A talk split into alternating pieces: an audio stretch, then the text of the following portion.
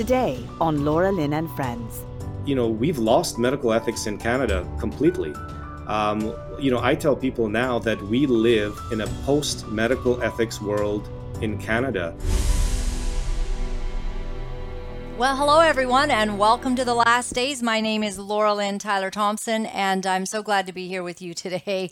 A lot going on. Uh, something crazy's happening. Um, some somebody very interesting. I just got a text from Odessa. Somebody is uh, losing the um, losing their job for basically coming out and doing the right thing, and that's not a story that is uncommon.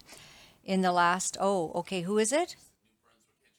New Brunswick Education Minister Cardy. He has resigned in six days ago and uh, he sent a letter, but I guess it's kind of hitting the fan. Um, and he sent a letter. So I guess what? Was he standing up? Oh, just, you know, one after another. But what I'm finding is that. Um, you always find your place. You always find the next position that you were destined to hold.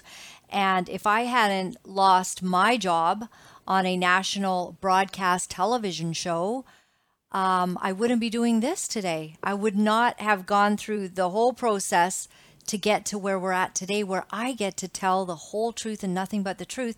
And none of the scaredy cats get to tell me not to speak you know, because sometimes, in all honesty, um, God gives us the courage to do something tremendous, and the people around us don't have that same courage. And maybe it's not it's not bad about them necessarily, except that it just wasn't their role. There has to be the people that move out and do what they know they have to do. You have to speak the truth. And we are going to have uh, Dr. William Makis on today. And as many of you know, he has been outing the fact that uh, he started with, I think it was a list of 14 doctors, and then it went to 30 some doctors, and now he's at a, a list of 80 doctors uh, that have passed away. Um, for reasons he believes are very suspect. So we're going to get the full uh, scoop from him. Is there anything, JT, that we should run before I head on? You know, I always read the fossil fuel one. Yeah, I maybe do want to let you know that I came across. Um, well, I got this e- this uh, video from somebody who um, said it was something that they'd never heard before. You know, and this is a very knowledgeable person, and he said you you've got to see this about fossil fuels, like that they're maybe not from fossils. This is extremely interesting information. But you know, I always read from my dad's Bible because my dad passed away about a year ago and I miss him so much. We were very kindred spirits and he understood the plight and the fight that I was in. It kind of sometimes scared him, but he knew. He knew I was a stand up kind of person and he'd worry about me. and you know what I was going through, but he believed that God had my back and he let me know that he knew that the good Lord, you know, had a hold of me. So I open the Bible sometimes. Um, and so Isaiah 55, he has underlined this. Um, hello, or, or it actually, it says ho. I mean, it's, um, it's old school, right? King James. Okay. Ho. I, I just want to say hello. Everyone that thirsteth, come to the waters and he that hath no money, come ye, buy and eat. Come buy wine and milk without money and without price. Wherefore do you spend money for that which is not bread, and your labor for that which satisfies not? Hearken diligently unto me, and eat that which is good, and let your soul delight itself in fatness. I don't want to have too much fatness going on, I can tell you that. And I'm like, fighting all that off, you know, keeping it slim, doing my best here. And, um, but I think this is not talking about natural fatness, is it? It's talking about how there is a longing in our souls that will only be satisfied from one place. And when this is talking about, you know, come and buy wine and milk, well, it's the kind of wine and milk that we get from having a very deep and personal relationship with God because how do we get through all of this when we're hearing every day when Dr. Peter McCullough is reporting some of the things he's been reporting and thank God uh, you know that he's he's such a courageous man and we've had him on several times and Dr. Ardis puts out this information it you know Dr. Robert Young the other day uh, talking about the parasites like these things are alarming to the hugest degree but how do I have my peace? How do I sleep at night? Or maybe I don't. I put on Bible Gateway. You know, you all know that about me. And I, so I listened to like hours of Psalms last night. It was wonderful. I'm, I'm never tired. I get up like hours of, of sleep. I just kind of lose. And then I'm not tired in the morning. I feel great. I have my coffee and onward and upward we go.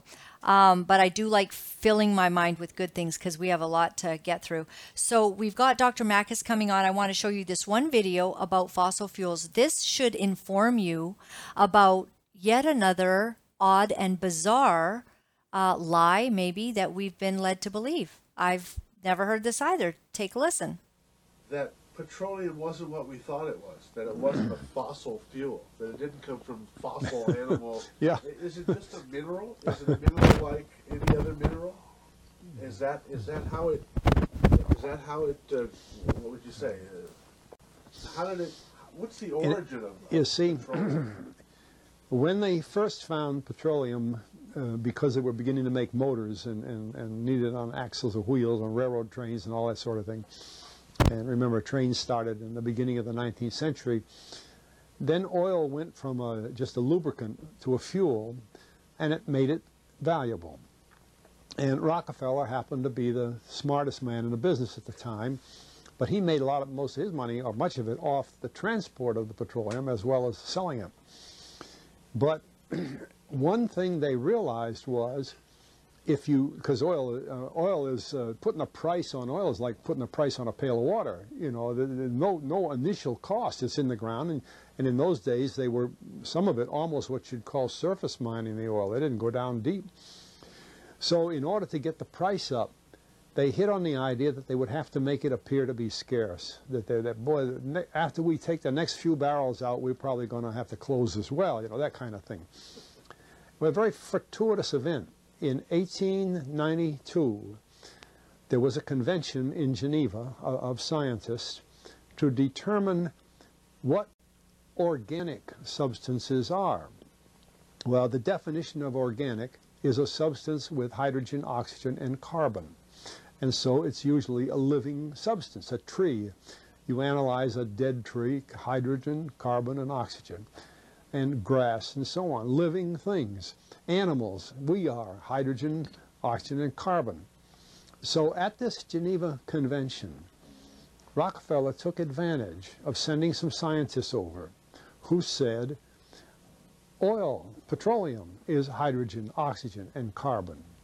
Therefore, it must be derived from the, uh, the spoiling, the rotting of formerly living matter.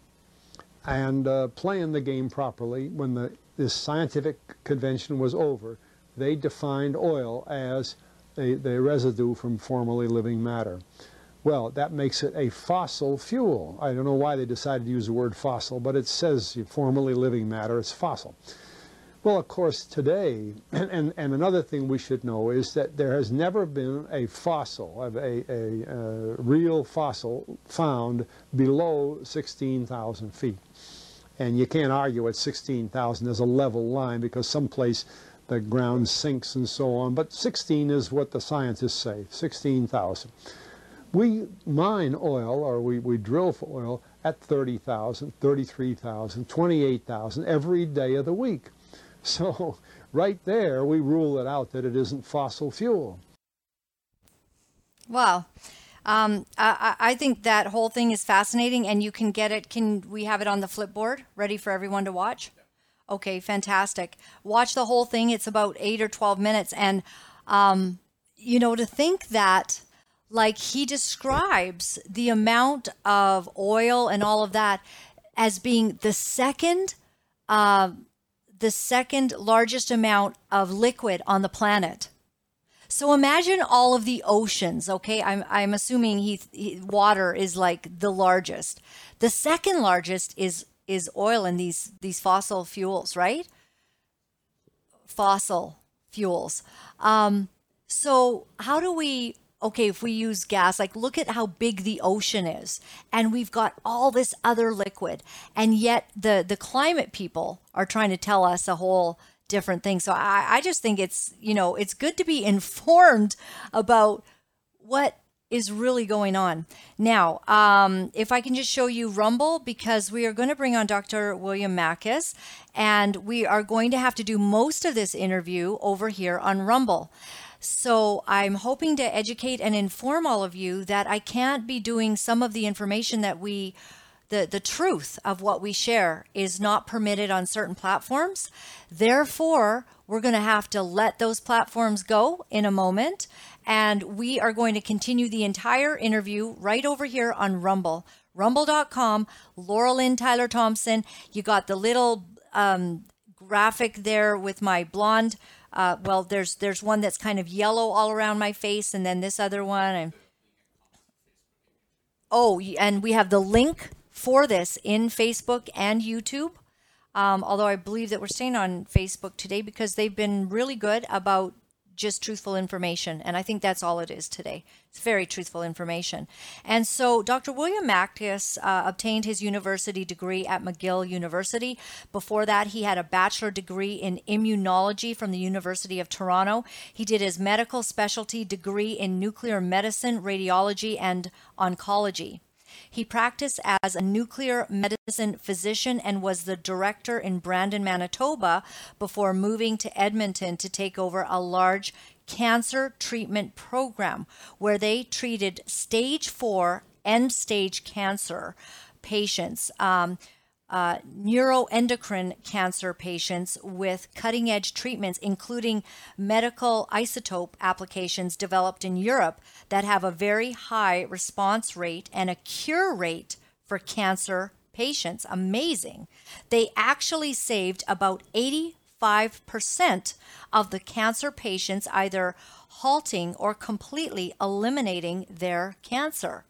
Now, all of that is fascinating as well Dr. Makis has recently revealed that there are a staggering number of doctors who have passed away since um, a certain rollout in our country. So we're going to bring uh, Dr. Makis on right now, and thank you very much for your time, sir. Thank you for being able to share this uh, with us today. Thank you, Laura Lynn, for having me. You're welcome. Um, can can we start by talking about? I don't want to gloss over that cancer rates are up, is what I'm hearing everywhere. And to hear that, you've got this really amazing knowledge and experience in helping people to get over cancer. Can you can you just give us a little bit of that before we get into the weeds today? Certainly. Um, I came to Edmonton, Alberta, to work at Cross Cancer Institute, which is um, you know one of the large cancer centers here in Alberta.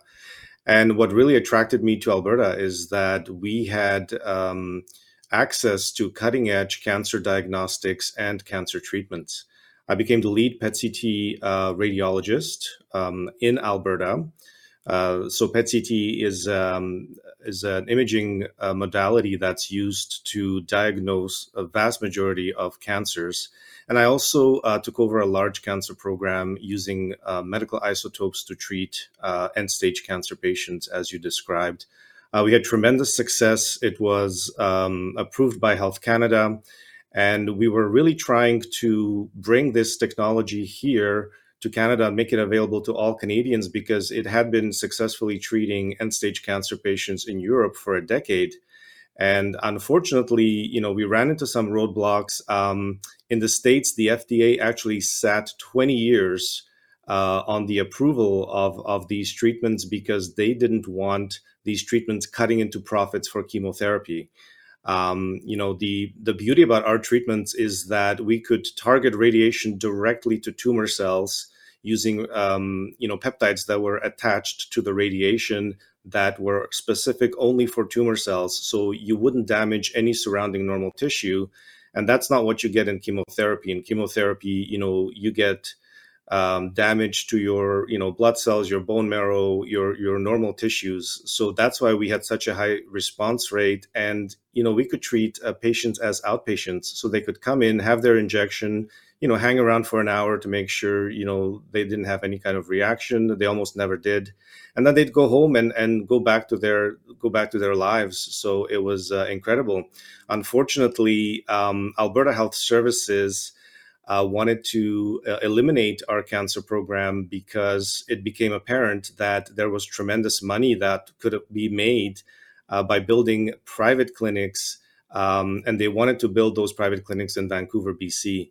Um, so Rachel Notley's Alberta NDP government actually uh, took very concrete steps to have my program shut down. And now they're rebuilding the same exact program in Vancouver, BC, and it's being funded by the Trudeau government uh, with over $300 million of Canadian taxpayer money. Um, now, you know, this would have been good news overall if they had just let our cancer program keep going, but um, they wanted to declare themselves the global leaders. Uh, they wanted to attach private clinics um, to the public, um, you know, program where they would effectively treat foreign nationals, um, you know, most likely from China and India, because that they would have very easy access to Vancouver, charge them anywhere from a hundred to five hundred thousand uh, dollars per treatment, and you know, um, a lot of politicians and healthcare executives uh, are invested in this right now. They're calling it uh, precision medicine uh, because the cancer t- treatments are very precise. Uh, they want to get it going and and label the the whole program as uh, you know a BC Center for Precision Medicine. Um, they're calling themselves a global leader. Um, you know, it's on the Canadian government website that Justin Trudeau has invested um, you know tremendous amounts of money into this. Um, and so, unfortunately, uh, we were sacrificed um, you know, to get these programs going in BC so they could have a monopoly and call themselves a global leader. Wow. Well, that is an interesting bombshell. Um, we are going to be talking about Prime Minister Trudeau and another little issue to do with the Barry and Honey Sherman murders. And we'll be talking about that at the end of the show. Some very interesting things that I, I've been following now for three or four years on what happened there. Some things have come to light. You know, uh, Dr. Makis, that's very sad. So, are you saying in Edmonton you can no longer offer this amazing, life saving um, treatment?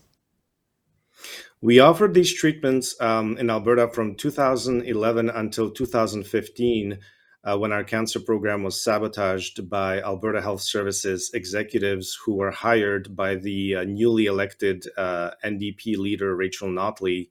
Uh, she had just won, uh, you know, the election in May 2015, and by December 2015, the Alberta Health Services executives that she put into place sabotaged our cancer program. Now, of course, by that point, uh, Justin Trudeau and, and his Liberal government had been elected federally. Uh, and so, um, you know, um, there were doctors who tried to keep the program going. Um, they didn't have the expertise and they didn't have really the, the, the time uh, to do so. And the program lasted about one more year. Then Health Canada came down, did an investigation, saw that patients were not being treated uh, properly at all. Uh, many patients had been left to die without, um, you know, any access to cancer treatment, and they actually shut the program down. Um, and so, since 2017, these cancer treatments have not been available in Canada to anybody. And meanwhile, you know, there's cancer centers going up in the states.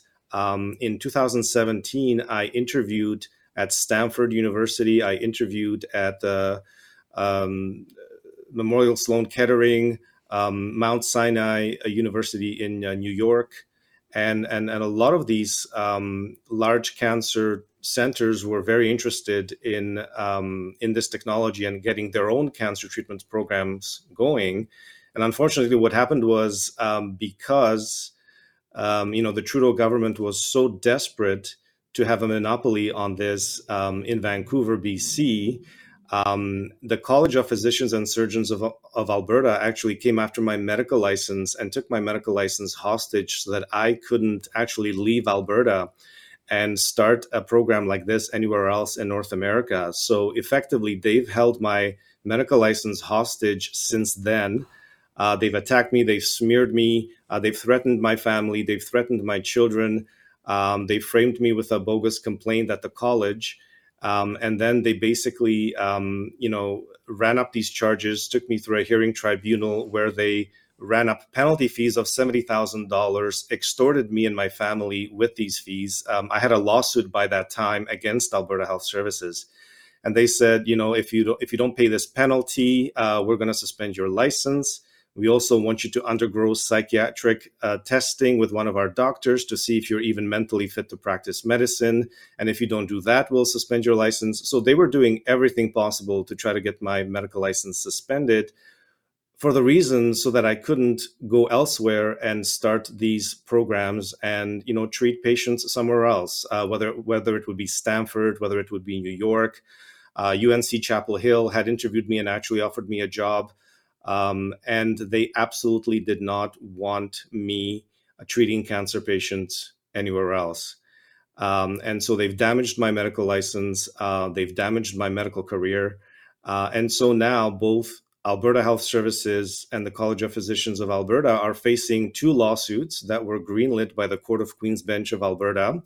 These lawsuits are ongoing, and um, you know we have a lot of documentation of malfeasance by public health officials in Alberta. Wow.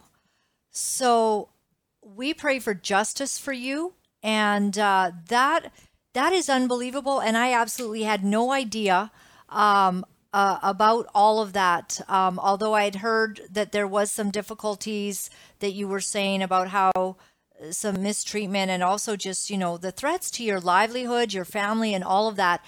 It has become a dangerous world, hasn't it, to to enter into that medical area where big pharma really has such huge profits and they become so powerful that not even a cure for cancer or helping people to be well will um you, you know will be the path that they'll take they'll rather sacrifice it all so that they can go down another path which brings in the money.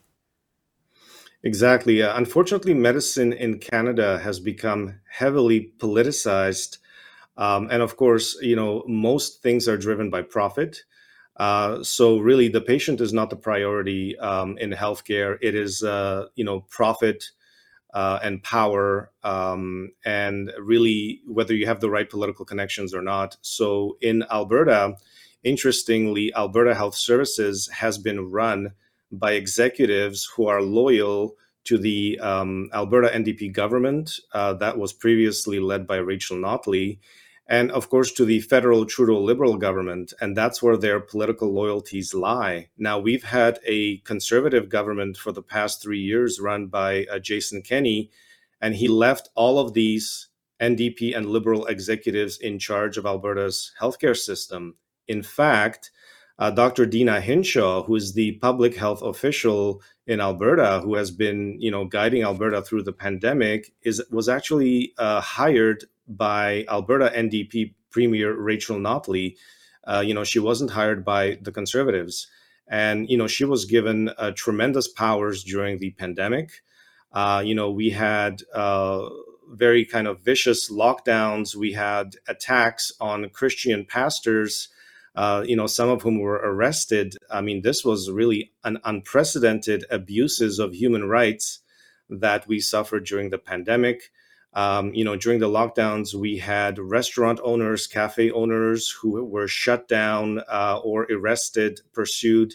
And all of these abuses were done by Alberta Health Services and their lawyers uh, and Deena Hinshaw, um, as the public health official, had to put her signature on it. But when I looked at it closely, um, all the legal activity that was being undertaken against Albertans was being carried out by Alberta Health Services and healthcare executives and their legal teams, their large corporate legal teams. Now, of course, all of these executives have you know relationships and connections to big pharma and you know they were allowed to basically run loose uh, during the pandemic, given tremendous powers, and you know carried out abuses, horrific abuses against Alberta citizens.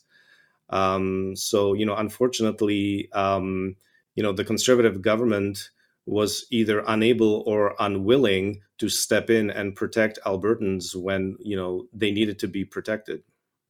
You're so right, and I guess you're celebrating then Danielle Smith basically uh, removing her from her position. Uh, that's a very Absolutely. good positive thing. Yeah. You know, and she did that on day one. Um, and she removed, well, she announced that she will be removing uh, Dr. Deena Hinshaw. And if you imagine, you know, Jason Kenney had three years to do this, and he he could have removed her because she works primarily for the Ministry of Health of the government. Uh, she doesn't work for Alberta Health Services. Um, now, she may have to answer to certain healthcare executives at Alberta Health Services, but she is employed by the Ministry of Health. So Jason Kenney should have fired her uh, in 2019. Um, and if he didn't realize that you know she was going to do some damage during the pandemic, then at least once the pandemic started and you know it became apparent that Deena Hinshaw was going to go along in lockstep with the abuses that you know were pursued by big pharma all across Canada, whether it was vaccines or vaccine mandates. Um, you know, he should have fired her then. And and he didn't. He completely abdicated his responsibility as alberta premier. And you know now we have uh, danielle smith who on day one said Deena hinshaw is out and that's amazing and, and you know that is something that jason kenney should have done a long time ago and he failed to jason kenney turned out to be such uh such a a disappointment to so many who believed that maybe he was that conservative leader, but he clearly has something else going on. No one's quite sure. Uh, you know, uh, uh, hard to speculate on why these things happen, but clearly, when somebody makes decision after decision that makes no sense for the people, you begin to wonder how they are compromised. And he truly was uh, a failure in uh, on every side. And i know my friends from alberta are just celebrating that he's gone. He probably some people feel he has eyes on being the prime minister one day. Well good luck with that because he's a complete dismal absolute gargantuan failure so uh, I appreciate all your thoughts on that, and I'm so sorry for what you've been through. We will stand with you, Dr. Makis. Uh, you are very courageous, and you are highlighting some things that are going on in our um, in our world. And so we have released already the uh, the YouTubers, and we hope that uh, they're going to follow us, and they'll be over on Rumble by now. And uh, Dr. Makis, it came to light. You started following. How did you even pick up on it? You have highlighted that doctors at, I, I would say, unprecedented amounts, I suppose, um, have been passing away and it's not explained. I mean, let me let you tell it. How did you first sort of begin tracking this? It, it, it came to my attention in uh, late uh, late uh, of 2021 last year, um, we had a situation where uh, two doctors had, two very young doctors had died uh, suddenly or unexpectedly right after taking their booster shot. Um, this was in on November 8th, uh, 2021. We had uh, New Brunswick cardiologist, 52 year old Dr. Sohrab Lutchmedial, um, had died uh, two weeks after taking his booster shot. And then in December, we had a uh, family doctor in Toronto, 48 years old, Dr. Neil Singh Dhalla, who died uh, three days after taking his booster shot. And incredibly, both of them died in their sleep. And you know, when that happens, you you you right away realize, okay, that there's something very wrong there. Um, first of all, you have the proximity of their deaths um, to the booster shot that they took, um, and then you have the fact that they just died in their sleep. Um, you know, and and one is 52 years old the other one is 48 years old. Um, and and this right away you know was a red flag for me. Um, and i raised serious concerns about this on twitter uh, in december of 2021 and that's when it really uh, i think hit a lot of people's radars. Um, it was only two doctors, and at the time, I didn't realize that this had actually been going on um, since the rollout of the vaccines, um, you know, at the end of December of 2020. So this had already been going on for a year, but it only really hit my attention um, after these sudden deaths um, after the booster shot. And so, um, unfortunately, um, you know, I did post about it several times on Twitter, but then a few months later, Twitter shut down my account because I raised concerns about Pfizer vaccines uh, efficacy in children 5 to 11 years old.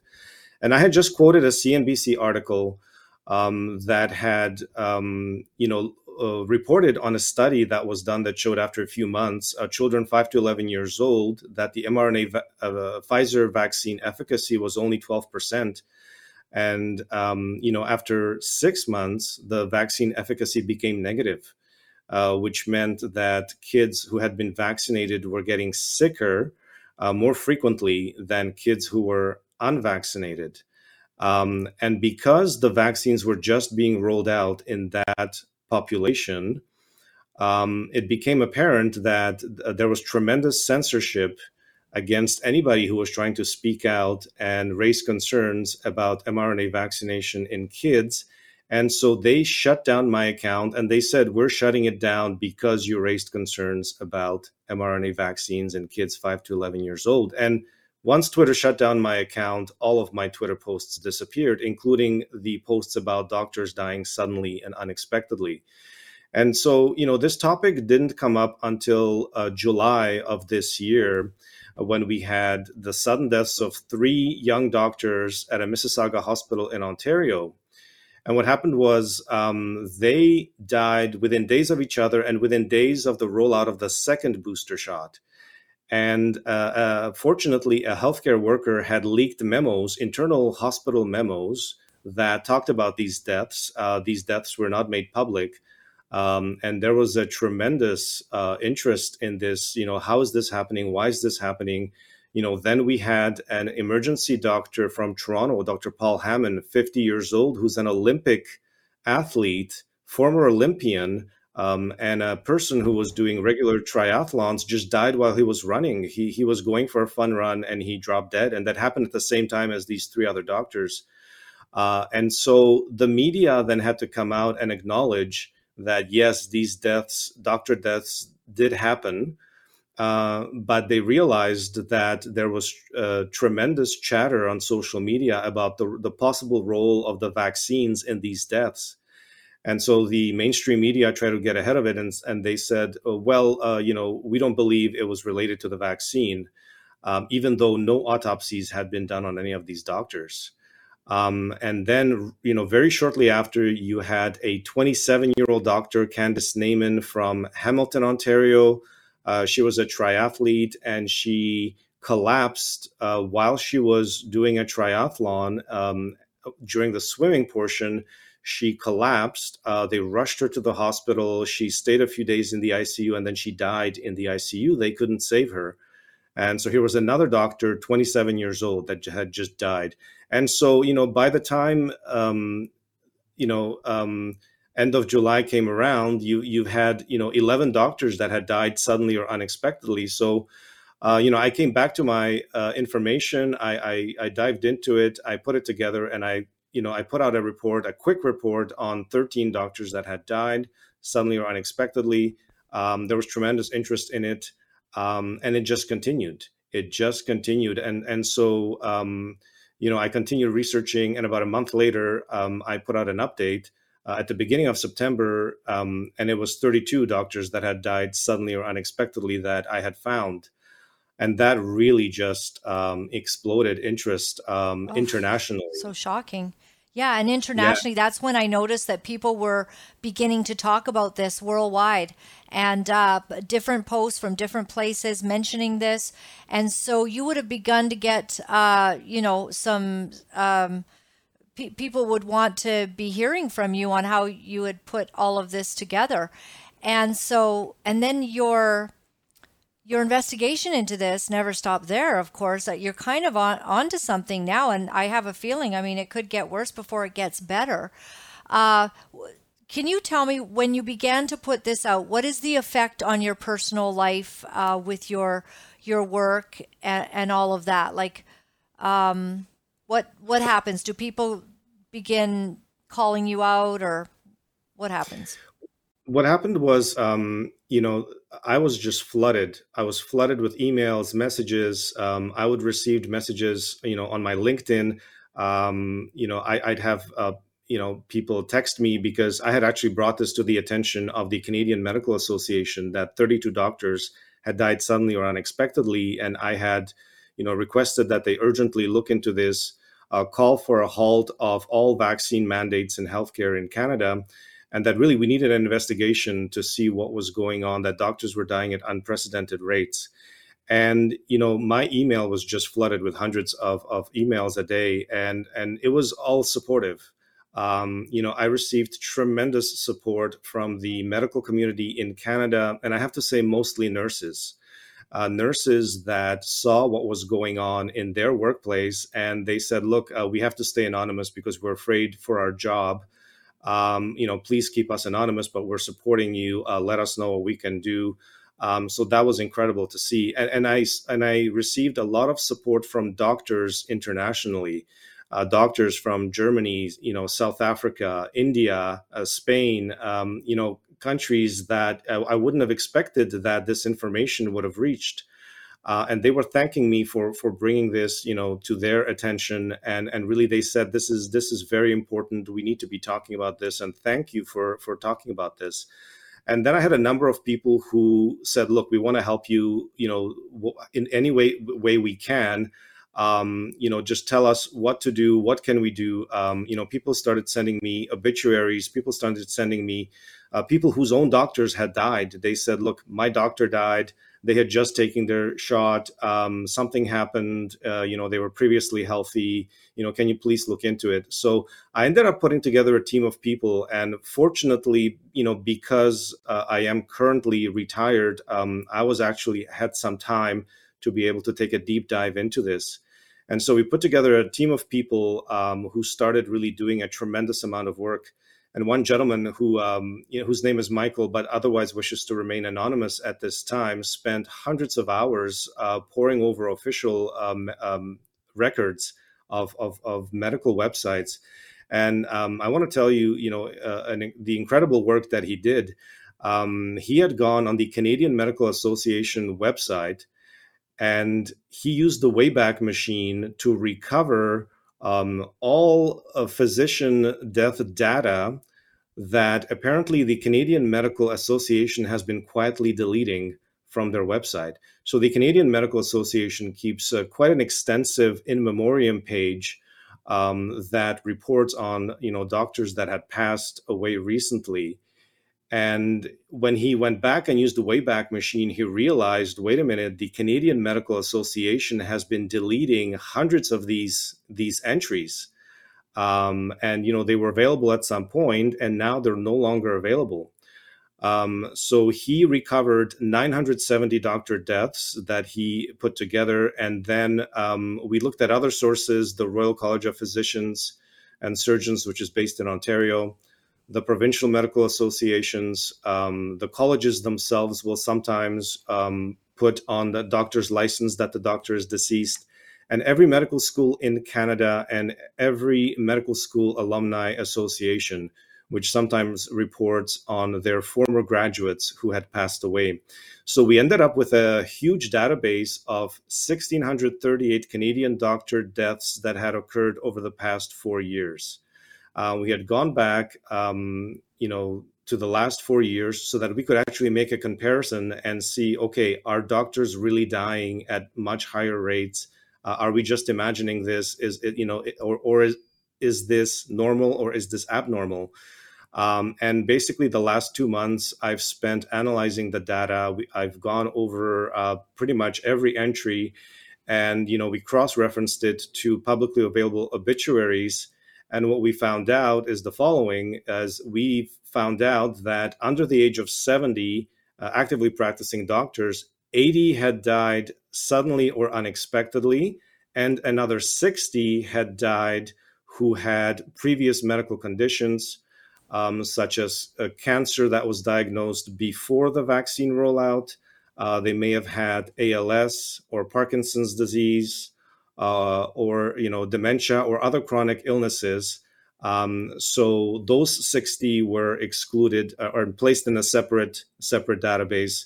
Um, and then I put out the report on the 80 doctors who had died suddenly or unexpectedly.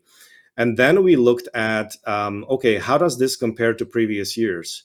Because one of the you know ways that I've been attacked is that the the doctors who've been really pushing aggressively Pfizer and Moderna vaccines um, and and using Twitter and other social media to do so, they said this is all fake, this is all nonsense. The doctors, uh, you know, doctors always die, and they're not dying at you know increased rates, and this is all uh, conspiracy nonsense. And what we found when we really analyzed the data closely is that um, there are increased deaths in every age, age category, and it gets worse and worse the younger you get.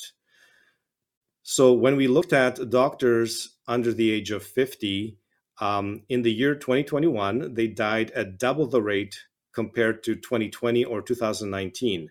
And the same is going to be true for this year as well.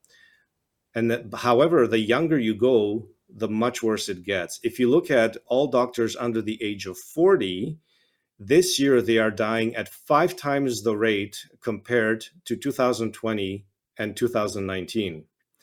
When you look at the doctors under the age of 30, they're dying at a rate eight times uh, as high compared to 2019 and 2020.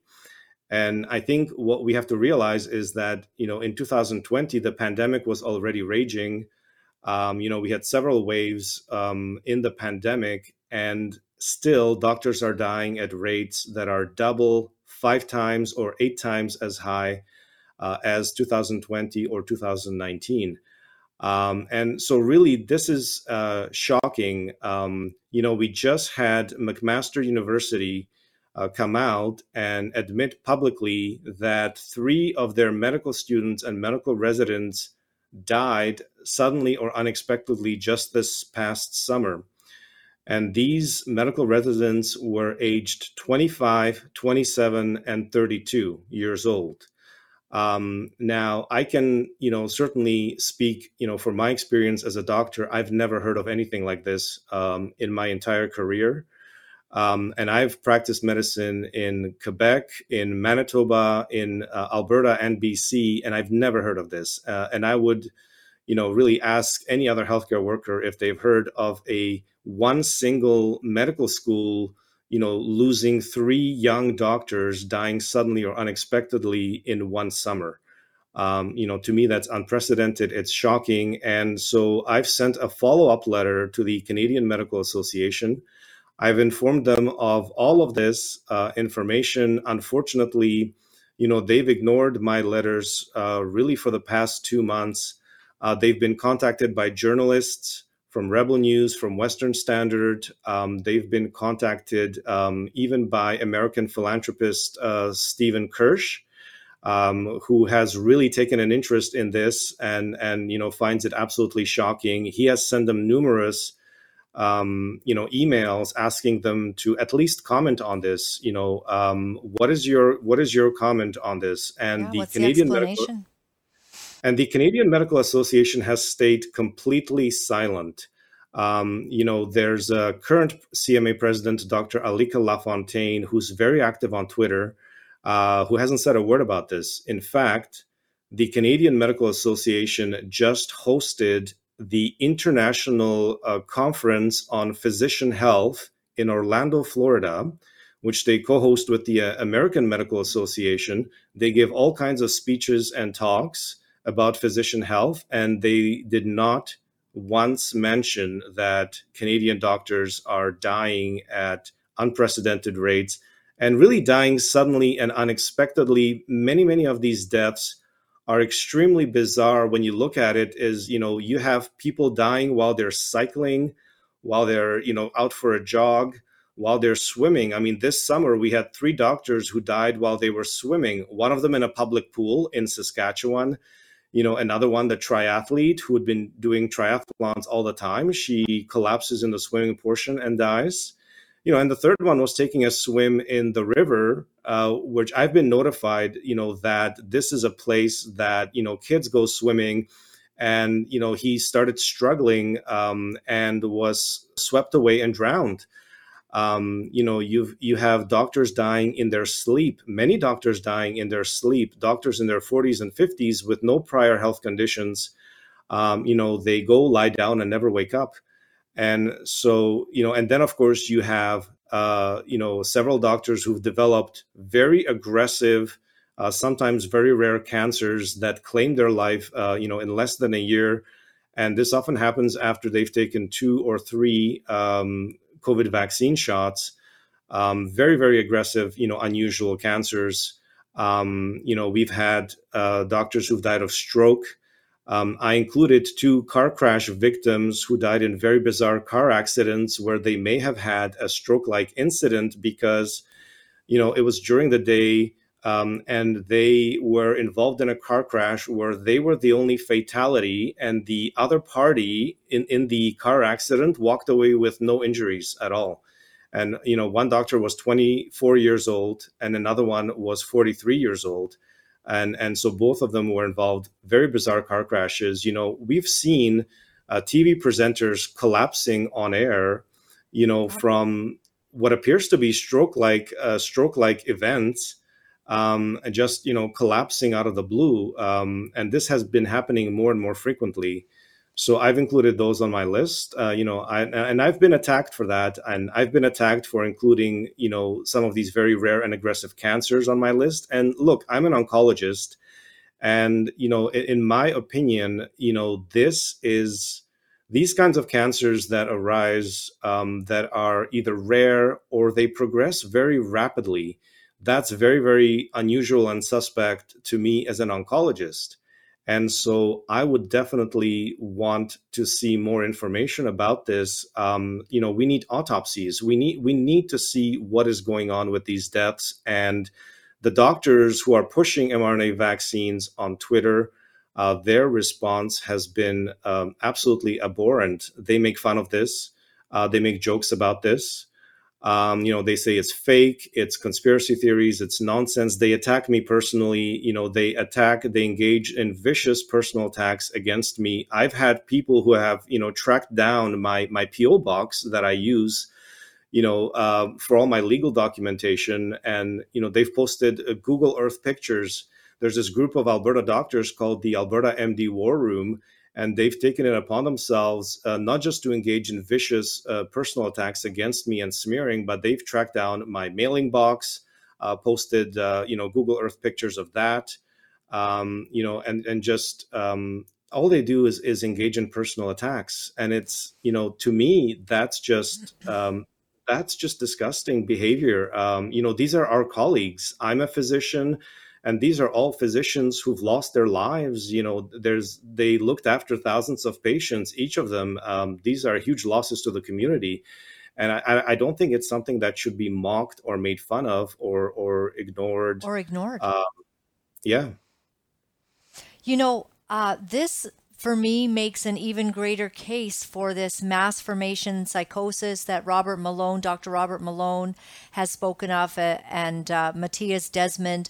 Um, and, you know, some people take issue with uh, s- some of the ways that they present or, or whatever, but there seems to be like that makes no sense for doctors to be so angry at you for pointing out that we seem to have a problem here.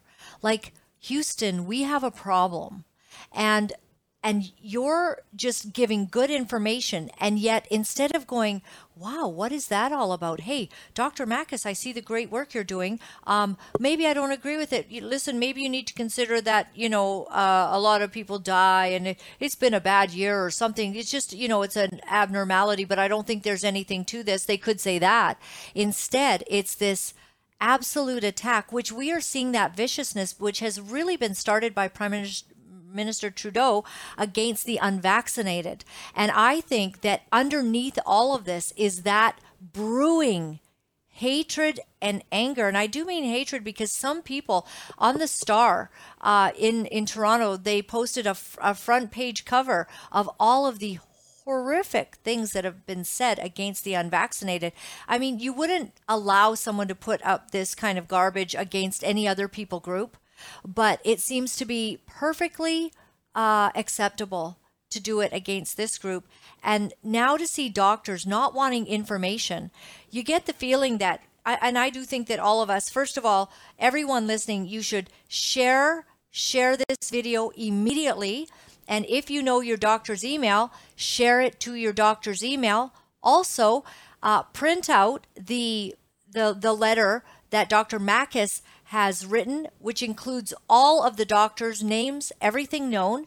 And you know with this interview get it to your doctor and see what they say uh, the, the problem is is that so many people just want to stay it's better just i mean they've all taken they're probably going for their third or fourth shot or even more now so they don't want to see the truth.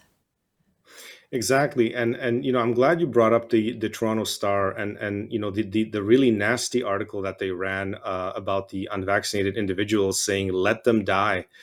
Um, you know the person who's been l- sort of leading the charge in personal attacks against me and really trying to ridicule this, mock this, and have this silenced is Dr. Michelle Cohen, who is a family doctor in Ontario, who's actually a regular contributor to the Toronto Star. And she is well known for writing a hit piece articles uh, about doctors who've raised concerns about mRNA vaccines. She has smeared, um, you know, Dr. Charles Hoffe, Dr. Stephen Malthouse, Dr. Patrick Phillips in Ontario, Dr. Jean-Marc Benoit, um, you know, uh, Dr. Bri- uh, Byram Bridle. Um, she has really smeared many of these doctors who, you know, were courageous and brave and have spoken up, um, you know, about concerns about mRNA vaccines. So, interestingly enough, this uh, doctor, family doctor, who has, you know, ties to the Toronto Star, is really leading the charge in attacking me and making sure that uh, other like-minded doctors um, like her join in the attacks and really um, you know attack me personally uh, try to smear me professionally. Um, and and and you know it's it's um, it's just shocking to me that uh, something like this would even happen that it would it, it would even cross her mind to do this uh, because you know, as you said, these are these are our colleagues. Um, you know, doctors have been f- uh, forced into vaccine mandates. Uh, I would say the vast majority of doctors have probably taken four shots by now. Um, and I've seen doctors talk about taking their fifth shot or, or, you know, booking themselves for their fifth shot. And, you know, there's vaccine mandates that are active still, you know, throughout Canada um, in, in, in, almost every province. Um, we've pushed back in Alberta and managed to push back on the vaccine mandate uh, against healthcare workers. But uh, you know, there's there's a very aggressive push to keep these vaccine mandates going and really have all the doctors immediately vaccinated up to date, um, which means you know four or five jabs by now and now we have Dr. Theresa Tam co- coming out and saying that if you want to be up to date on your vaccines, COVID vaccines, that you might have to get vaccinated every three months. And, you know, with all the a mountain of evidence that we're seeing about oh vaccine injuries that is coming out, you know, the idea that we would be aggressively pushing vaccine mandates in healthcare and on top of that, forcing doctors to vaccinate every three months when we have doctors dying at unprecedented rates, you know, like I said, twice the rate under the age of 50, five times the rate under the age of 40, and eight times the rate under the age of 30. Um, you know, I, I don't understand this mentality that you know we would continue in this in this direction. Um, so, you know, I've tried to bring this to the attention of the Canadian Medical Association. They keep ignoring it for now. And I'll tell you a very interesting story that that happened very recently. Um, one of the former presidents of the Canadian Medical Association, um, who was the president from 2018 to 2019, so just before the pandemic, Dr. Gigi Osler, was just appointed by Justin Trudeau to the Canadian Senate. Now, when you look at Dr. Gigi Osler's Twitter feed, she has spent uh, most of 2021 and 22 aggressively pushing and promoting the Moderna mRNA vaccine. She posted a picture of herself taking the Moderna vaccine, um, and she then posted a TikTok video uh, administering the Moderna vaccine to her teenage daughter. And during the video, she is actually making fun of and mocking um, vaccine injured people you know, she said that, oh, look, uh, I just uh, gave the Moderna vaccine to my daughter and she's not magnetic. And look, uh, magnets are not sticking to her arm. Ha ha ha, you know, very funny. And what really what she's doing in that video is that she's mocking, you know, people who've been injured by the vaccine. Um, and just making a complete mockery out of vaccine injuries. On top of that, it is extremely unethical to be, you know, personally promoting a pharmaceutical product. She's an actively practicing doctor. She is personally promoting it, um, you know, through her personal use, but also by showing that, you know, she was injecting it in her teenage daughter. Um, you know, all of this is highly unethical conduct, and I would say unprofessional conduct, uh, unbecoming of a physician. And here we see that she gets rewarded by Justin Trudeau, who handpicked her to sit on the Canadian Senate. And so we now see a revolving door between the healthcare bureaucracy that has been abusive to frontline doctors and has really aggressively pushed these vaccine mandates on doctors, many of the, whom didn't want these vaccines and didn't want to take them. And these bureaucrats who've been aggressively pushing this are being rewarded by the Trudeau government with now political appointments. And so the current uh, Canadian Medical Association president, Dr. Alika Lafontaine, congratulated her on this appointment. And he said, Oh, maybe one of us will soon become Prime Minister of Canada one day, meaning that one of the leaders of the Canadian Medical Association will will become the prime minister of Canada one day. I mean, this is the narcissism and the hubris that we see in our healthcare leadership, where you know they will ignore their own colleagues dying, um, you know, unexpectedly and suddenly at record rates, but they will be daydreaming about promotions. Uh, political promotions and maybe even aspiring to be the prime minister of Canada. And so I've just been very disturbed by these, you know, recent developments and and shocked. And you know, this doctor who's daydreaming about, you know, becoming prime minister one day is the one who is ignoring all of these deaths. Absolutely disgusting. And you're right. Where is the concern about the uptick in deaths of doctors, especially younger doctors, uh, by Dr. Michelle Cohen? Where is Dr. Theresa Tam opening an investigation to be sure that we're covering all the bases and what is going on to make sure that there's safety? And and even past that, we we understand, you know, all of the other safety and the the data that's coming out daily, whether it's from Israel or other places in the in the country that are literally um, stopping and eh, like dead stop to some of these shots going to people that are under um is that uh yeah. Oh okay. Exactly. We're going to bring up right now uh doug ford.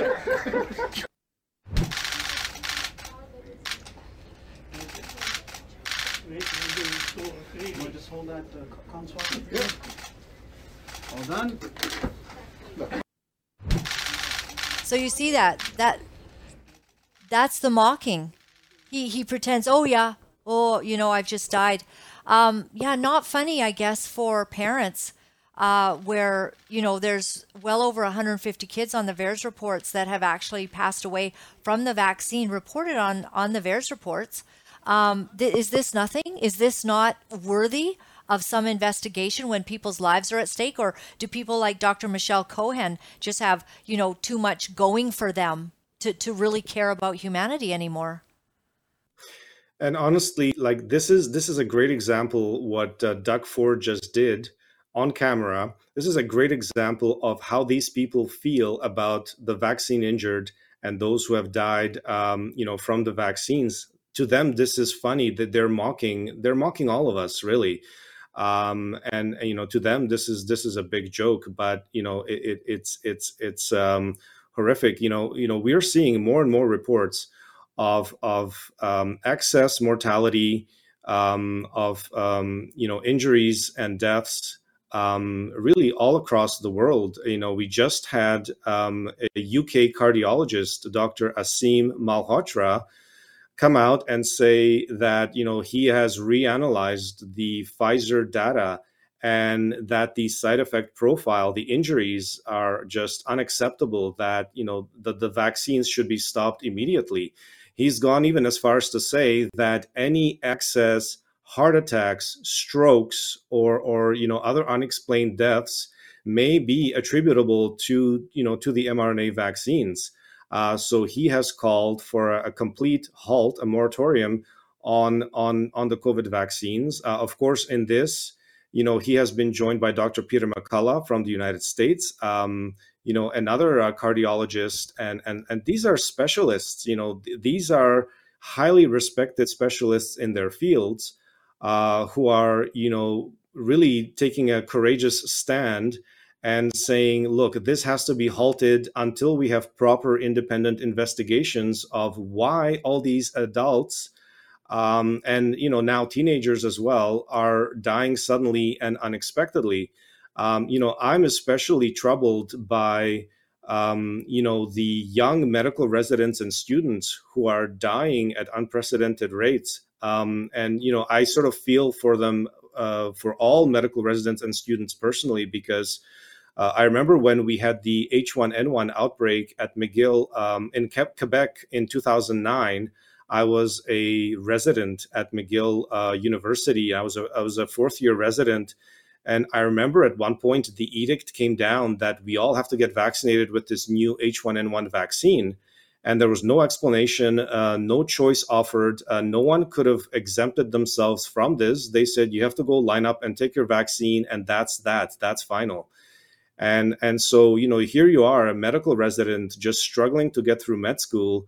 Uh, you know you have your whole career ahead of you. You're not going to jeopardize your career by you know saying no or, or or saying to the authorities, well, look, I have some serious concerns. I don't want to take this shot and you know there's there's tremendous peer pressure as well so i remember having to go and line up with my classmates and we all took the shot and you know fortunately you know um, i didn't have any side effects and and you know my classmates didn't have any side effects at the time and this was a, a classical vaccine at the time you know made in a, in a, sort of a classical manner. This wasn't brand new technology that we have with mRNA, where we absolutely don't know the long term effects. Uh, we certainly don't even know the midterm effects. And short term, we're seeing, you know, uh, a side effect profile with injuries and deaths that is unlike any other pharmaceutical um, that has ever been brought to market.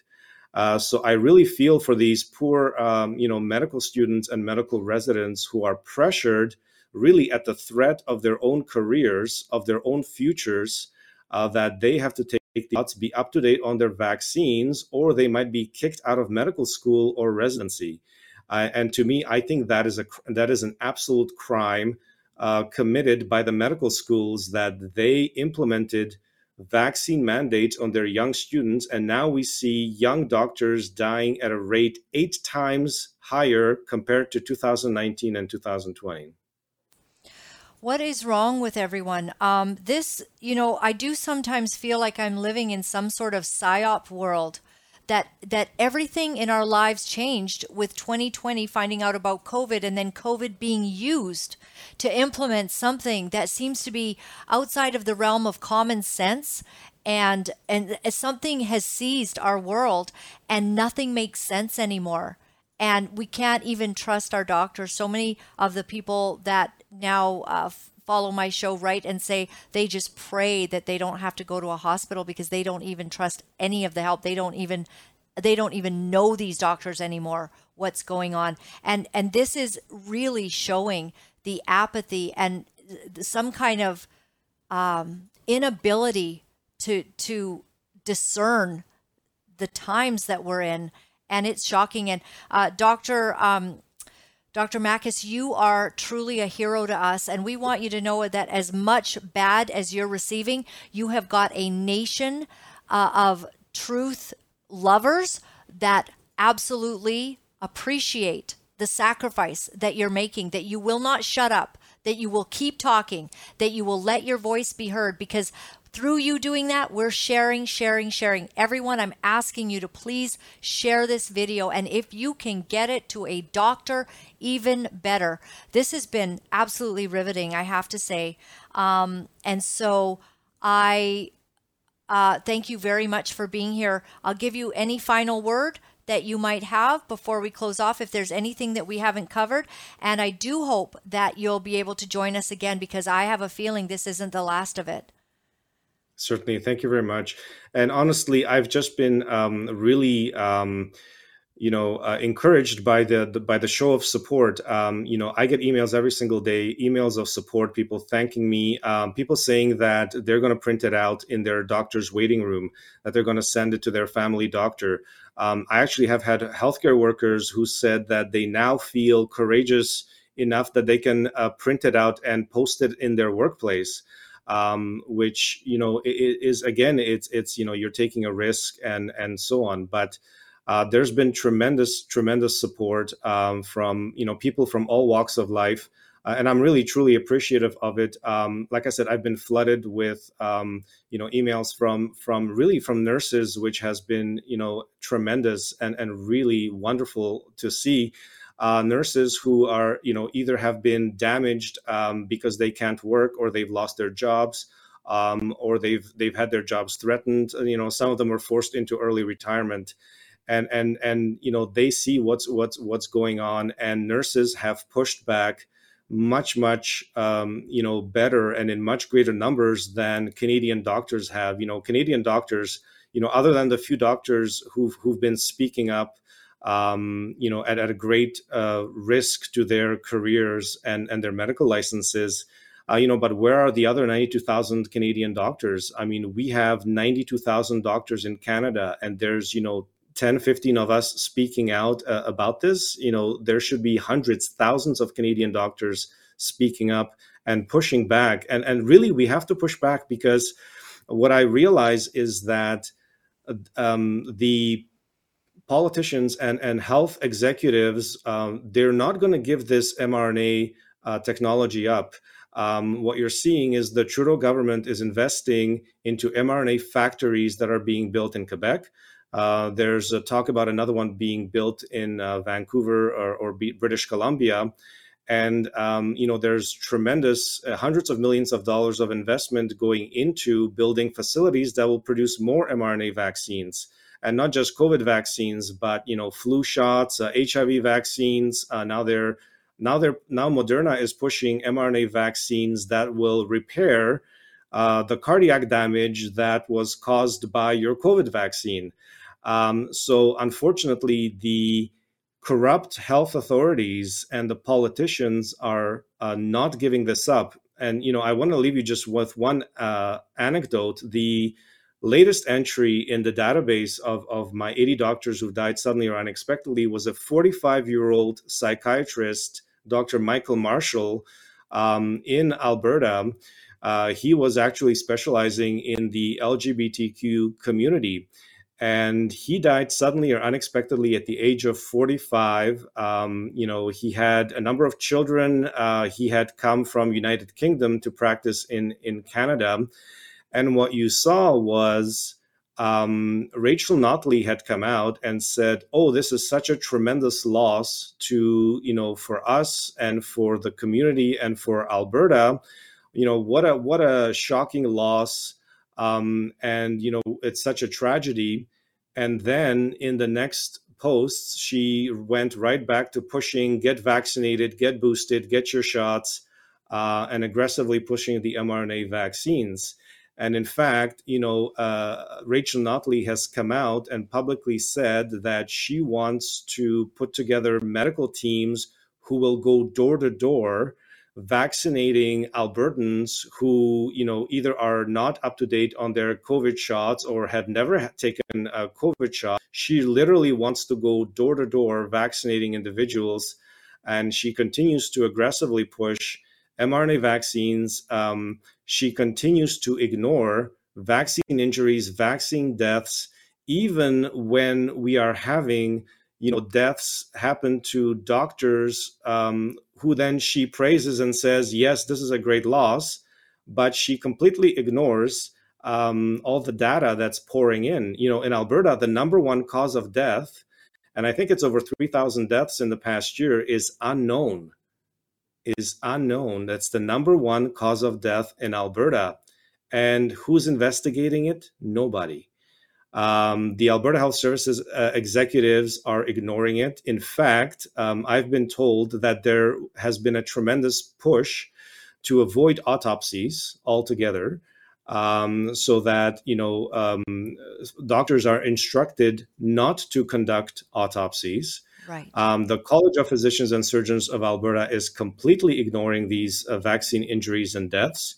Now we've had we've just had the College of Physicians and Surgeons in Ontario tell their doctors that oh if you have patients who don't want to take the covid vaccine you should consider putting them on psychiatric medication.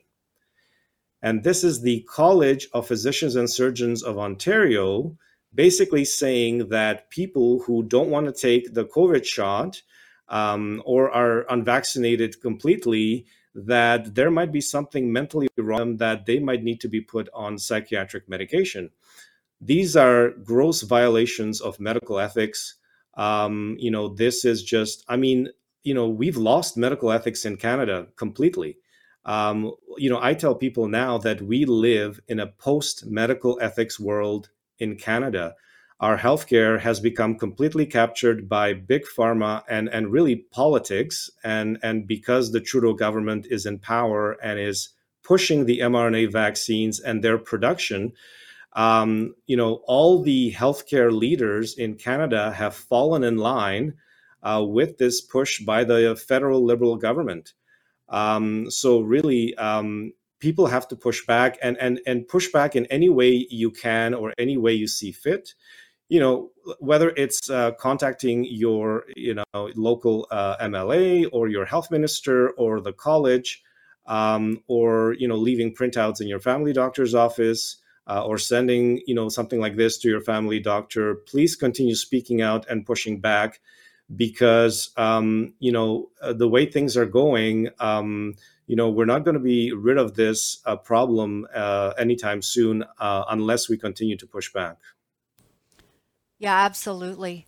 Um, this is shocking. This thing that you just said about, oh, maybe they should be put on some sort of psychiatric drug or, you know, this is the whole sick push. You know, in 1939, um, is my understanding that it took several years to get to the place where they were, you know, taking the Jews off to, uh, you know, to have them killed.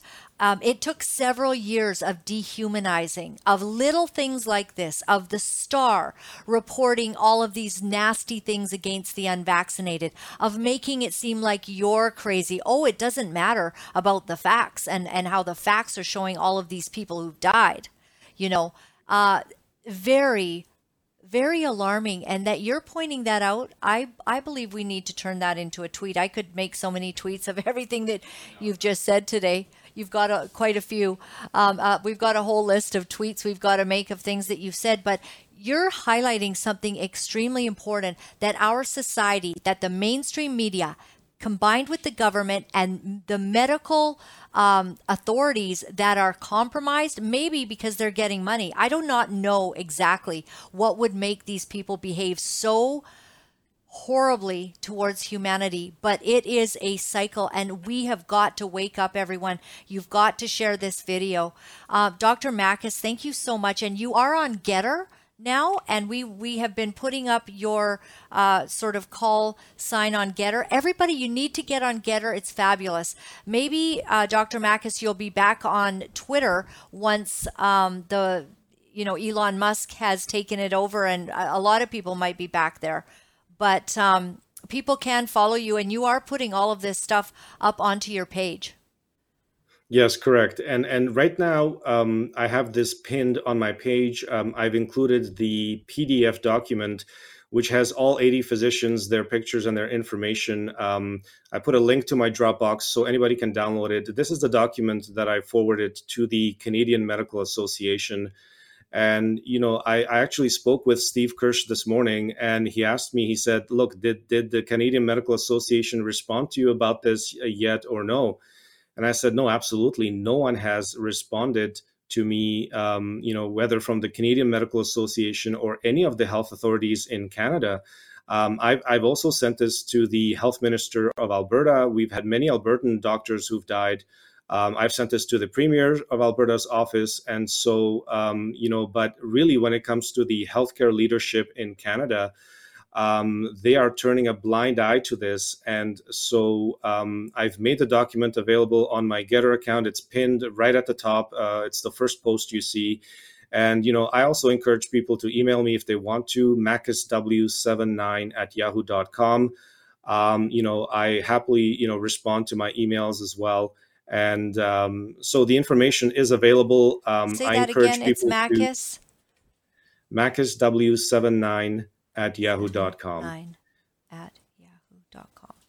Okay. and I will continue. You know, I will continue to um, you know update this and and sort of keep track and and monitor it. Um, I truly hope that at some point, uh, you know, the authorities, you know, will not be able to ignore this anymore. I don't know how many doctor deaths it's going to take. Uh, I don't know if it's going to be hundreds um, before they, you know, wake up from their slumber, or or if it's going to have to be even more than that. Um, but unfortunately, what I'm seeing in the data is that the deaths are slowly accelerating. It's not slowing down. Now, we do get a spike of deaths uh, whenever there's a booster shot rolled out. So, with the first booster shot, there was a spike. With the second booster shot, there was a bigger spike. But what I'm seeing is that the background rate of deaths that are sudden or unexpected is climbing as well. So, these numbers will only continue to accelerate and you know I, I really hope that you know the health authorities at some point will not be able to ignore this Um, you need to to get on Tucker Carlson. Uh, Tucker Carlson. Uh, it seems to me that I, I mean he is so bold in coming out on the data and the science behind the vaccines, much more bold than any of the others. Uh, Laura Ingraham as well. Um, Hannity took the shots. He's pretty silent on it. But Tucker Carlson is the number one show. And this to me is huge. And so I hope that somebody in the listening audience, I know I have a lot of influential people that are watching. And uh, if they could get you onto Tucker Carlson or even the War Room uh, with um, that amazing yeah, with Steve with Bannon? Bannon. Yes. Yeah. Yeah, I think I that that's huge. yeah. Yeah. if given the opportunity i would certainly be happy to Yeah, I actually have a very inside road, and uh, I'm gonna do a text, and I'm gonna make sure that they know about this, and uh, I'm gonna forward the this interview as well. And the fact also that's so interesting about the acceleration, and it's not slowing down. It's not as if this is stopping it, and and if they're gonna keep doing shots at every three months, oh my gosh, it's the killing fields really that are coming, and so. Um, the other thing too is that the people that have doxed you or or like you know put a google shot earth shot of where you pick up your mail. Like these people honestly that's psycho behavior. And for actual doctors to be doing sick things like that um, very disturbing and I pray God's protection over you and your lovely family, and that God will guide you and bring the truth, and that actually He will pull back the curtain of deception so you will see every every lie that the enemy has placed there and and that all of these evil uh, people that seem to be so blinded by whatever it is um, that you will find more truths and you will uncover shocking realities that you'll be able to bring to Canada. And I thank you for this very, very much, sir. thank you very much Thank you, Dr. Makis. Take care. take care bye-bye Absolutely wonderful. Be sure to follow him, everybody. Um, oh, that is riveting. That is that is the gold right there. That is riveting material. Um, we need to get this to uh, my friend who's uh, in with uh, the Bannon show. Uh, Dr. Makis, a Canadian doctor, a true hero. that his voice needs to go far and wide. Um, I'm going to get it to my own doctor and see what he says. okay. Um, we were going to have Brook Jackson, um, a whistleblower overseeing the trials of Pfizer, but we are now, um, I've asked Brook to reschedule because we're late in our show. It's going to go way too long. And uh, I also have another guest that I want to get on uh, very quickly, then waiting in the wings. And uh, so please be looking for Brook Jackson, a tremendous story from this courageous woman. Um, and so we'll have her on at a very short time uh, coming. So I want to invite on uh, Brad Salzberg right now. And um, of course, he writes for a publication, and I was absolutely shocked this morning Hello, Brad. Come on in Hello. here. Hello there. Um, I, Brad, I I just loved your write up. I believe it's from today, is it? On the Shermans? Um, the last I put that together over the last two days, so Okay. it's it's new. Okay, it's new. Yes. It's new. Oh yeah. Um, I, I want, I want to let uh, the audience that has been following me, Brad. I have had Yes. Right way back till since 2000 or you know 2019 or right in there like when it all happened it was so curious. And brad the reason that the um the sherman murders were so significant to me was because here they were the um, the manufacturers of hydroxychloroquine. So that was my initial tie-in because we knew that that Donald Trump mentioned hydroxychloroquine, and then uh, everybody went crazy, and oh, it kills you, you know. And I've been taking it for years and years, and it's like, who's lying? Why are they lying? That like that's what clued me into the fact that we've got some real, we've got some crap going on, right? Then the Sherman murders. So they were they were doing hydroxychloroquine and I thought, "Oh, maybe it has something to do with hydroxychloroquine." Then I heard more about a tie-in with them being supporters of Trudeau and there being some kind of scandal there and I could never put my finger on what that tie-in was i had so many people and i'm sorry for this big preamble but i want everyone to understand this is important in canada um, because maybe you can describe as well about the sherman murders and how they were very oddly murdered in their own home set up in the pool area from what i understand after they were murdered they were set up in an odd um, in an odd way, right? They were they were Yeah. their body parts were placed in a s- certain condition, and um, and it was a very psycho weird murder. All right, so this had sort of gotten to everybody's um, curiosity about the you know Barry and Honey Sherman's murders and what was going on, and then this odd tie-in with Prime Minister Trudeau and what was going on. And then today, I read your report and I want you to just take your time and give us as much background and lead up into so that we can truly understand what you're saying. And I think this is significant. Like, that's my gut feeling. I don't know if we'll ever get justice, but I, got, I, I smell a rat. You know what I mean? So take it away, Brad. Well, I mean, the the gruesome scene that you're describing was in uh, the basement of the Sherman home in um in the Greater Toronto area, and it was gruesome to say the least. Actually, the real estate agent, because their house was for sale at the time, uh, discovered the bodies, as I understand it, uh, when he was showing a client from China or Hong Kong the home. And uh, they went into the basement near the pool area. And lo and behold, there were the Shermans tied up and dead. They were dead and, and, and tied up in a, in a gruesome fashion. And uh, this was the initial discovery. In the beginning, the hydrochloroxide Hydroxychloroquine, yep. that I mean, it was discussed as a potential uh, motive Mhm. on the basis that uh, the the um, that the uh, Potex uh, Barry Sherman's pharma company Yeah, Apotex. was Mhm. possibly Apotex, sorry, was producing a uh, a cost effective or cost efficient remedy, potential remedy for the COVID virus. Now, this, you know, in theory, would be unpleasant for, as we call it, big pharma Mhm. and that industry because they were to pounce on this multi billion dollar cash windfall.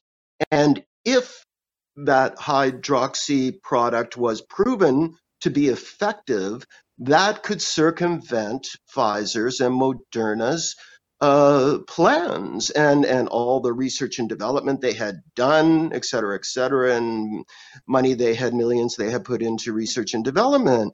And this could really circumvent uh, uh, what they were up to. That was posited as a theory for the expiry of Barry and Honey Sherman.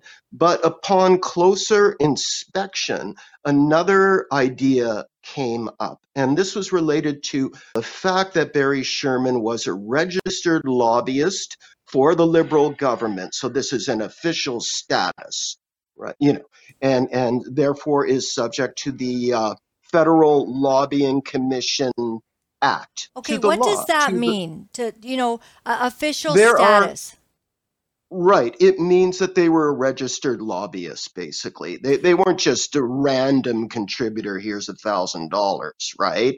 You know, they were an official lobbyist working in that capacity. Now the the act, the law says that if you donate, you cannot turn around and attempt to influence um, the party, in this case, the Liberal Party, in any capacity. You, you can't do that. That's a breach of the law.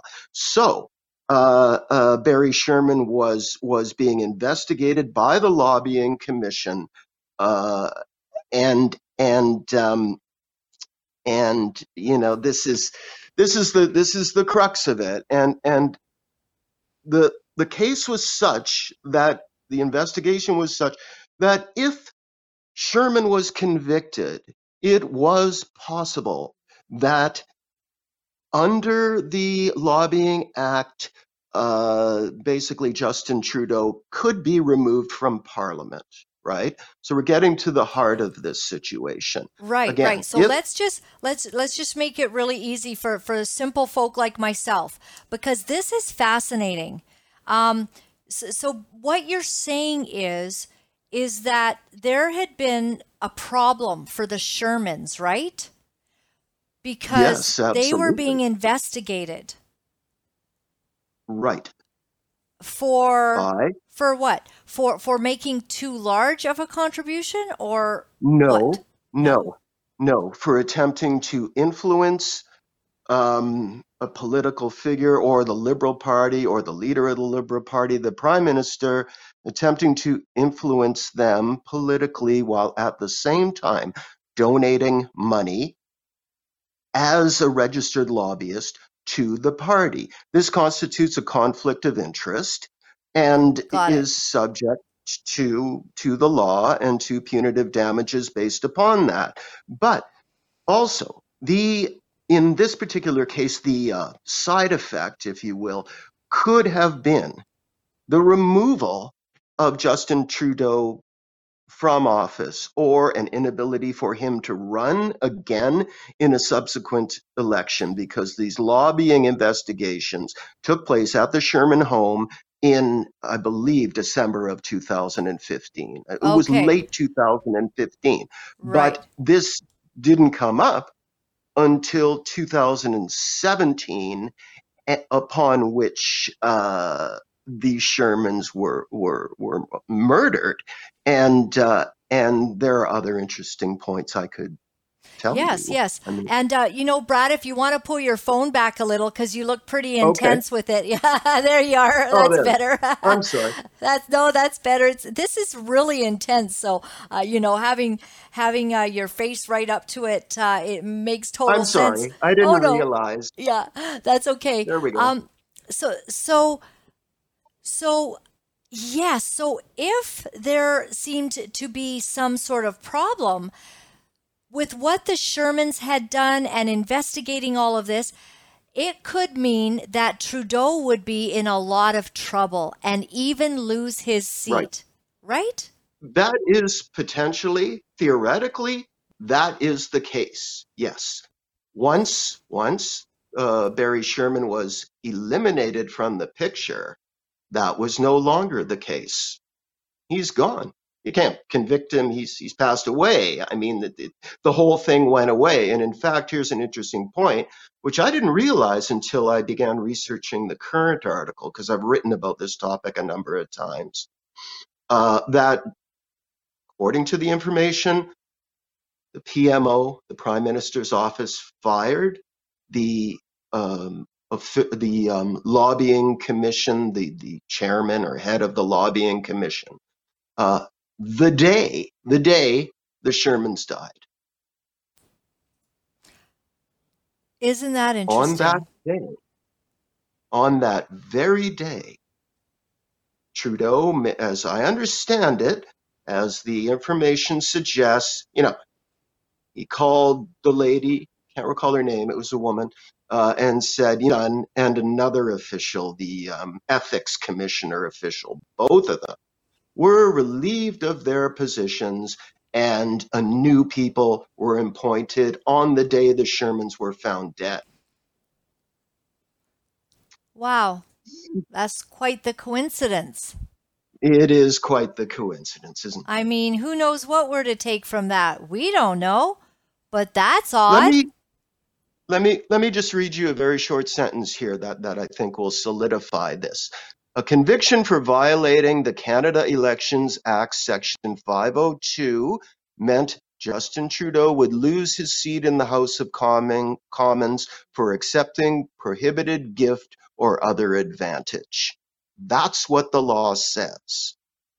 So, again, once Barry Sherman was removed from the picture, uh, the problem went away. Mr. Trudeau could run again for prime minister in 2019.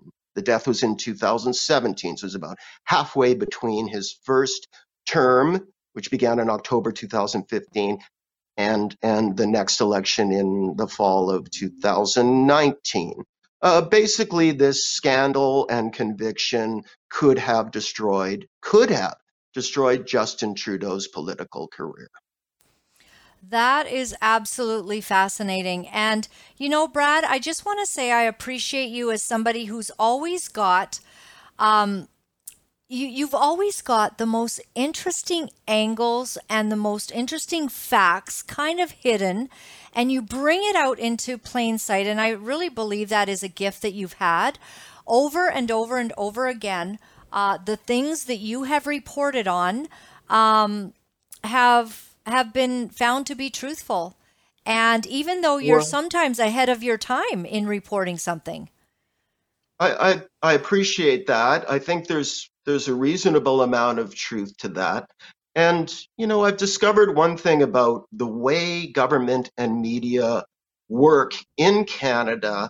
Um, what is truly important is always delayed until the truth would no longer impact the situation. So, in other words, in this case, we may well hear the truth one day, possibly, we, we may not, but you can bet that if it comes out, it'll be after the point where Justin Trudeau can be affected in any manner, legally or or otherwise, mainly legal, well, politically in terms of his career. So you know, there's there's there's uh, there's protectionism going on here. It seems to me, um, and you you know, let's let's and let's just apply some basic common sense now beyond these facts.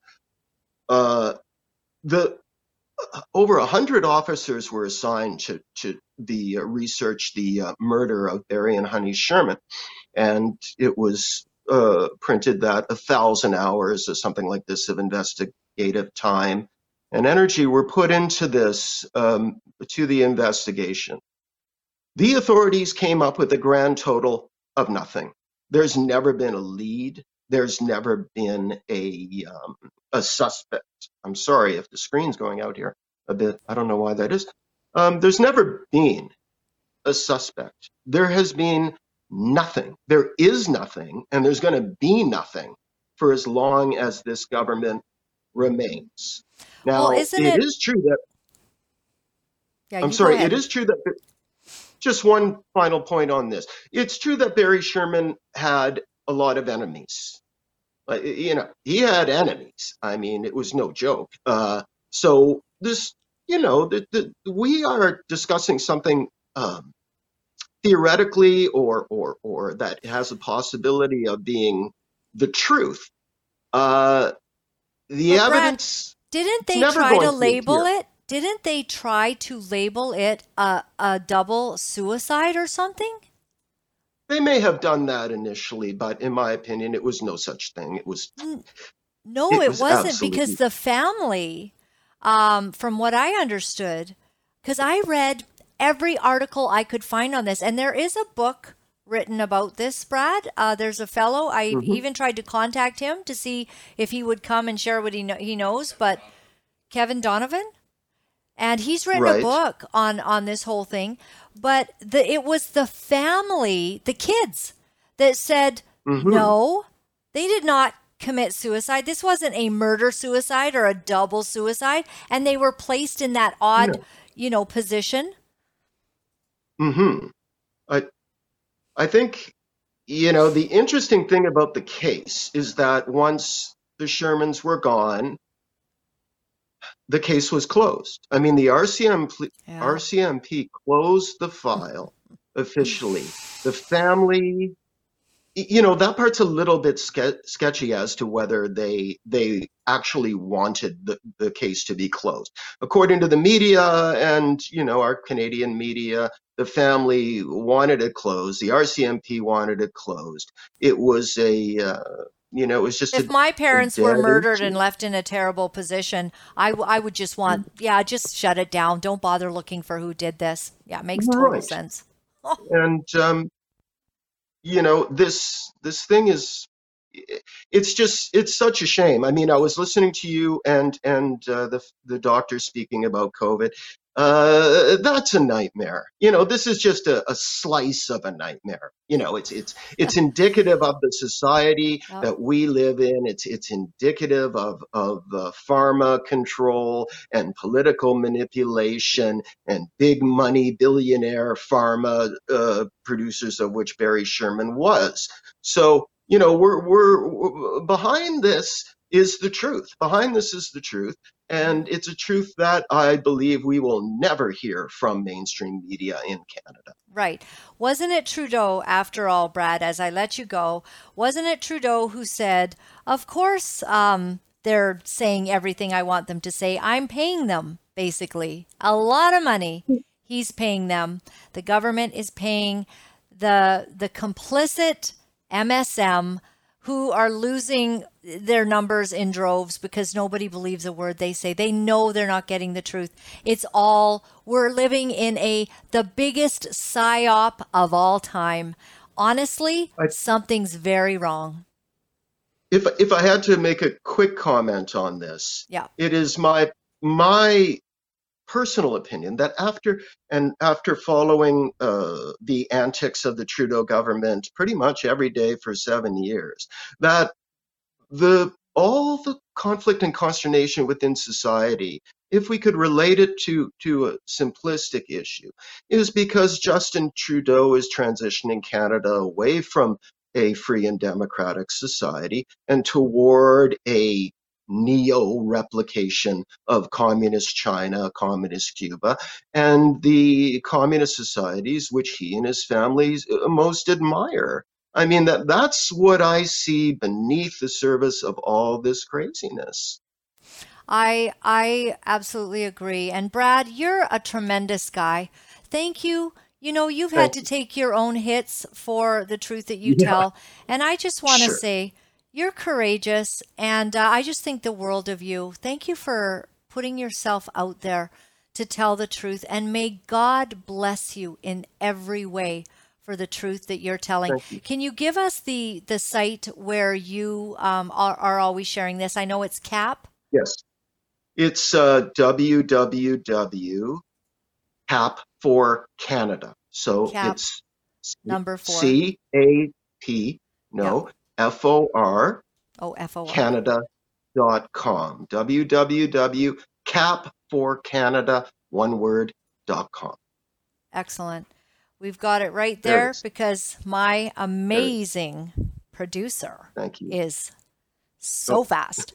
All right, thank you, Brad. I appreciate you. Thank you, Thanks for coming Lynn. on so so quickly today. I appreciate it. much. Thank you. Bye bye. Thank you. Wow, what a show, huh? I'm pumped. I could go on and on, but I'm going to let y'all go. Thank you very much for being here. My name is Laura Lynn Tyler Thompson, and my website is lauralynn.tv. The reason that we do this is so that uh, so that we can share the truth at all times, um, in all ways. We can speak the truth, uh, and we sure do try to do it with love. But sometimes we speak the truth in shock because the truth is so shocking right now, is it not? And so I appreciate uh, all the support that you lend if you're able to help us to do this, um, to to keep it going, and to actually be able to eat and all of that. Uh, appreciate if you're able to help us with that. Thank you very much. Um, I am grateful for you. Uh, my email is lauralynlive at protonmail.com if you're able to send um, to send an e-transfer that way. You know, um, I just I want to say that days like this make everything we do worthwhile. To have the truth literally shatter the darkness, to have the light of the truth shatter the darkness. Because since I've been, you know, come out and I faced some losses and all of that, you know, in, in my life, the thing that gives me um, the joy and the strength to go on is that we get the truth out there and to whosoever will hear let them hear. Whoever will see let them see.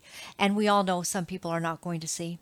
So i want to leave you uh, with this um, this scripture. Oh shoot my page just changed. What happened? That is so funny. I, I had a page and then all of a sudden it's something totally different. I much I must have like knocked it all over. oh, thank you, thank you to all of you, and and even just for your prayers, um, for your prayers for me. Appreciate it very very much. Um.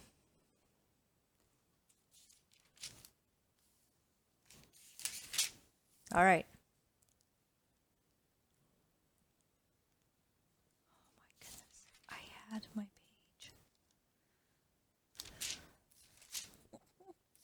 Don't hang on. It's really good stuff, JT says. Oh, wow.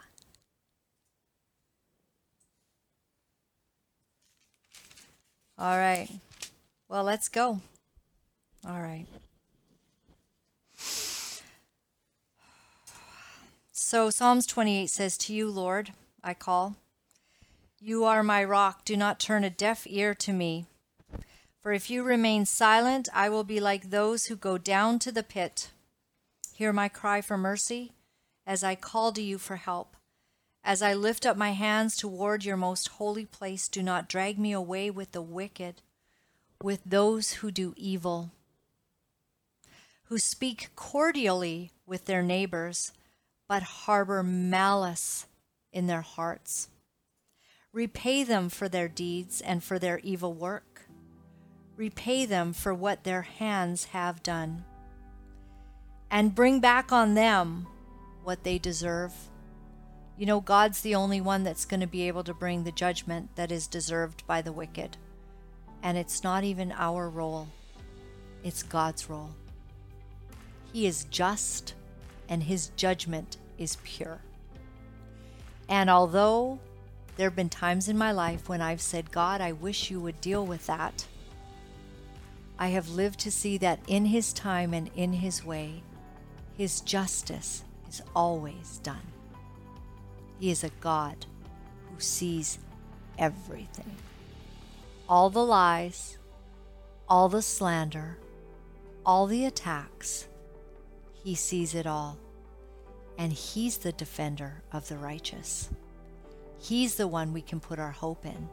So when we see that rulers do not seem to have to account, when evil seems to go unstopped, unchecked, in a way, it's not our problem.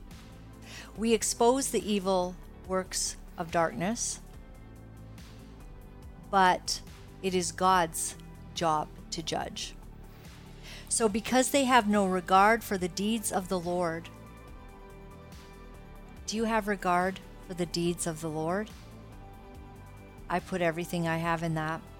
I have a righteous and holy fear of who God is, not just the lover of my soul, but a God who judges sin and evil and He judges us when we are in the wrong. And He brings us to account as a father who loves His children. But in the day when He says justice will be done, it shall be done. But those who have no regard for the deeds of the Lord and what His hands have done, He will tear them down and never build them up again. We are about to see a new season. God came as a God of love to pay the ultimate sacrifice when he sent Jesus. But the Word of God says when he returns, he returns as a conqueror. He returns as the lion, the lion of Judah, who tears evil down and it is never rebuilt. Amen. Praise be to the Lord, for he has heard my cry for mercy. The Lord is my strength and my shield. My heart trusts in him, and he helps me. Oh, I really like that. That I put my hope in him, and I put all my strength in him, and I can trust him, and he helps me. My heart leaps for joy and with my song I praise him. The Lord is the strength of his people, a fortress of salvation for his anointed one. Save your people and bless your inheritance. Be their shepherd and carry them forever. Amen. Amen. I've loved being here with you. Thank you for being here with me. God bless. You know, it's not easy to deliver the truth of what our sick world is doing, but for some of us, we feel that we have no choice. Because if we are silent about these abominable things, then we are letting evil go unchecked, and we cannot do that. For those of you wonderful people who are writing me and are sharing your encouragement, I am deeply grateful. Thank you for all the letters that you've been sending. Thank you for the donations and the support. I found out that in order to speak the truth, you have to become very, very strong. If you would go to my website at www.lauralynn.tv, you'll find all of the ways that you can contact me. Remember, my friends, all is well. All is well. Thanks for joining me.